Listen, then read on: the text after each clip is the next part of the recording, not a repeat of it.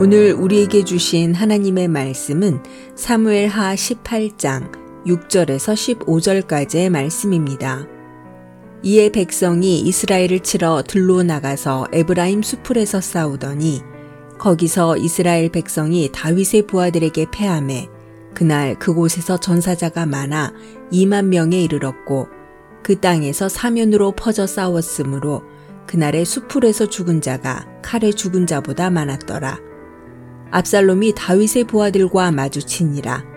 압살롬이 노새를 탔는데 그 노새가 큰 상수리 나무 번성한 가지 아래로 지날 때에 압살롬의 머리가 그 상수리 나무에 걸림에 그가 공중과 그 땅 사이에 달리고 그가 탔던 노새는 그 아래로 빠져나간지라. 한 사람이 보고 요압에게 알려 이르되 내가 보니 압살롬이 상수리 나무에 달렸더이다 하니 요압이 그 알린 사람에게 이르되 내가 보고 어찌하여 당장에 쳐서 땅에 떨어뜨리지 아니하였느냐? 내가 내게 은 열 개와 띠 하나를 주었으리라 하는지라? 그 사람이 요압에게 대답하되 내가 내 손에 은 천 개를 받는다 할지라도 나는 왕의 아들에게 손을 대지 아니하겠나이다. 우리가 들었거니와 왕이 당신과 아비세와 이때에게 명령하여 이르시기를 삼가 누구든지 젊은 압살롬을 해하지 말라 하셨나이다.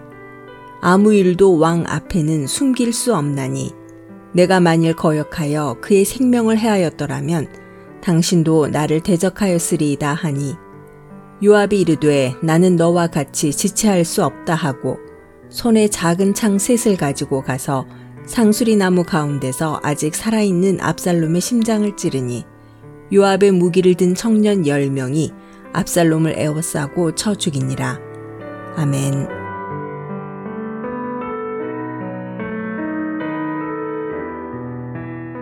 안녕하세요. 수요 묵상의 시간입니다. 압살롬은 영리한 사람이었습니다. 예루살렘 성 앞에서 4년 동안 서서 인사를 하며 백성들의 마음을 얻었습니다. 압살롬은 치밀한 사람이었습니다. 아버지 다윗 쪽에 붙었던 수많은 사람들을 자신의 사람으로 만들었습니다. 압살롬은 다윗과 달리 아주 잘생긴 사람이었습니다. 별것 아닌 것 같지만 지도자의 외모는 백성들의 인기에 많은 영향을 끼칩니다. 압살롬은 반란을 위해서 지옥 감정을 잘 이용했습니다. 압살롬은 헤브론에서 태어난 헤브론 출신이었지요. 다윗은 헤브론에 있었던 이스라엘의 수도를 예루살렘으로 옮겼습니다. 헤브론 사람들은 이게 마음에 들지 않았고 이 때문에 다윗을 미워했습니다.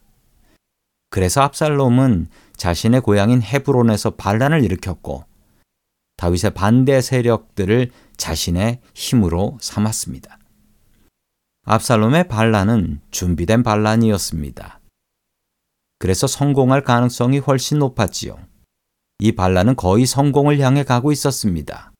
그러나 이 반란은 정말 너무나 허무하게 끝이 나 버리게 됩니다. 압살롬이 노새를 타고 상수리 나무 아래로 지나가다가 머리가 나뭇가지에 걸리게 됩니다. 압살롬은 머리가 길었고 압살롬의 긴 머리카락은 압살롬의 자랑거리였습니다. 백성들은 압살롬의 헤어스타일을 참 좋아했지요. 압살롬은 상수리 나무 아래에서 버둥거리고 있었고 압살롬의 사촌이었던 요압 장군의 손에 비참하게 죽게 됩니다. 압살롬은 인기에 영합한 지도자였습니다. 항상 사람의 눈만 신경 쓰는 사람이었죠.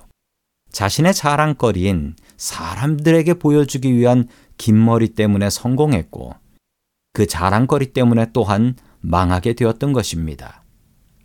어리석은 압살롬의 길을 따라가지 마십시오. 우리들은 항상 사람들의 눈치를 봅니다. 한국 사람들은 눈치라는 문화가 있습니다. 다른 사람이 뭐라고 하지 않아도 다른 사람의 눈길을 신경 쓰며 사는 것을 말합니다. 미국에서는 사람들이 눈치를 잘 보지 않습니다. 미국 사람들은 그래서 별로 눈치가 없습니다. 성도님들은 하나님의 눈치를 보고 계신가요? 우리는 하나님의 눈치 보는 사람이 되어야 합니다. 그리고 하나님의 눈길에 민감해야 합니다. 압살롬은 사람 눈치 보다가 망했습니다.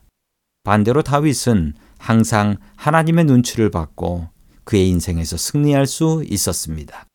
압살롬처럼 사람들에게 민감한 사람이 되지 마십시오. 다윗처럼 하나님께 민감한 사람 될 수 있기를 주의 이름으로 간절히 축원합니다.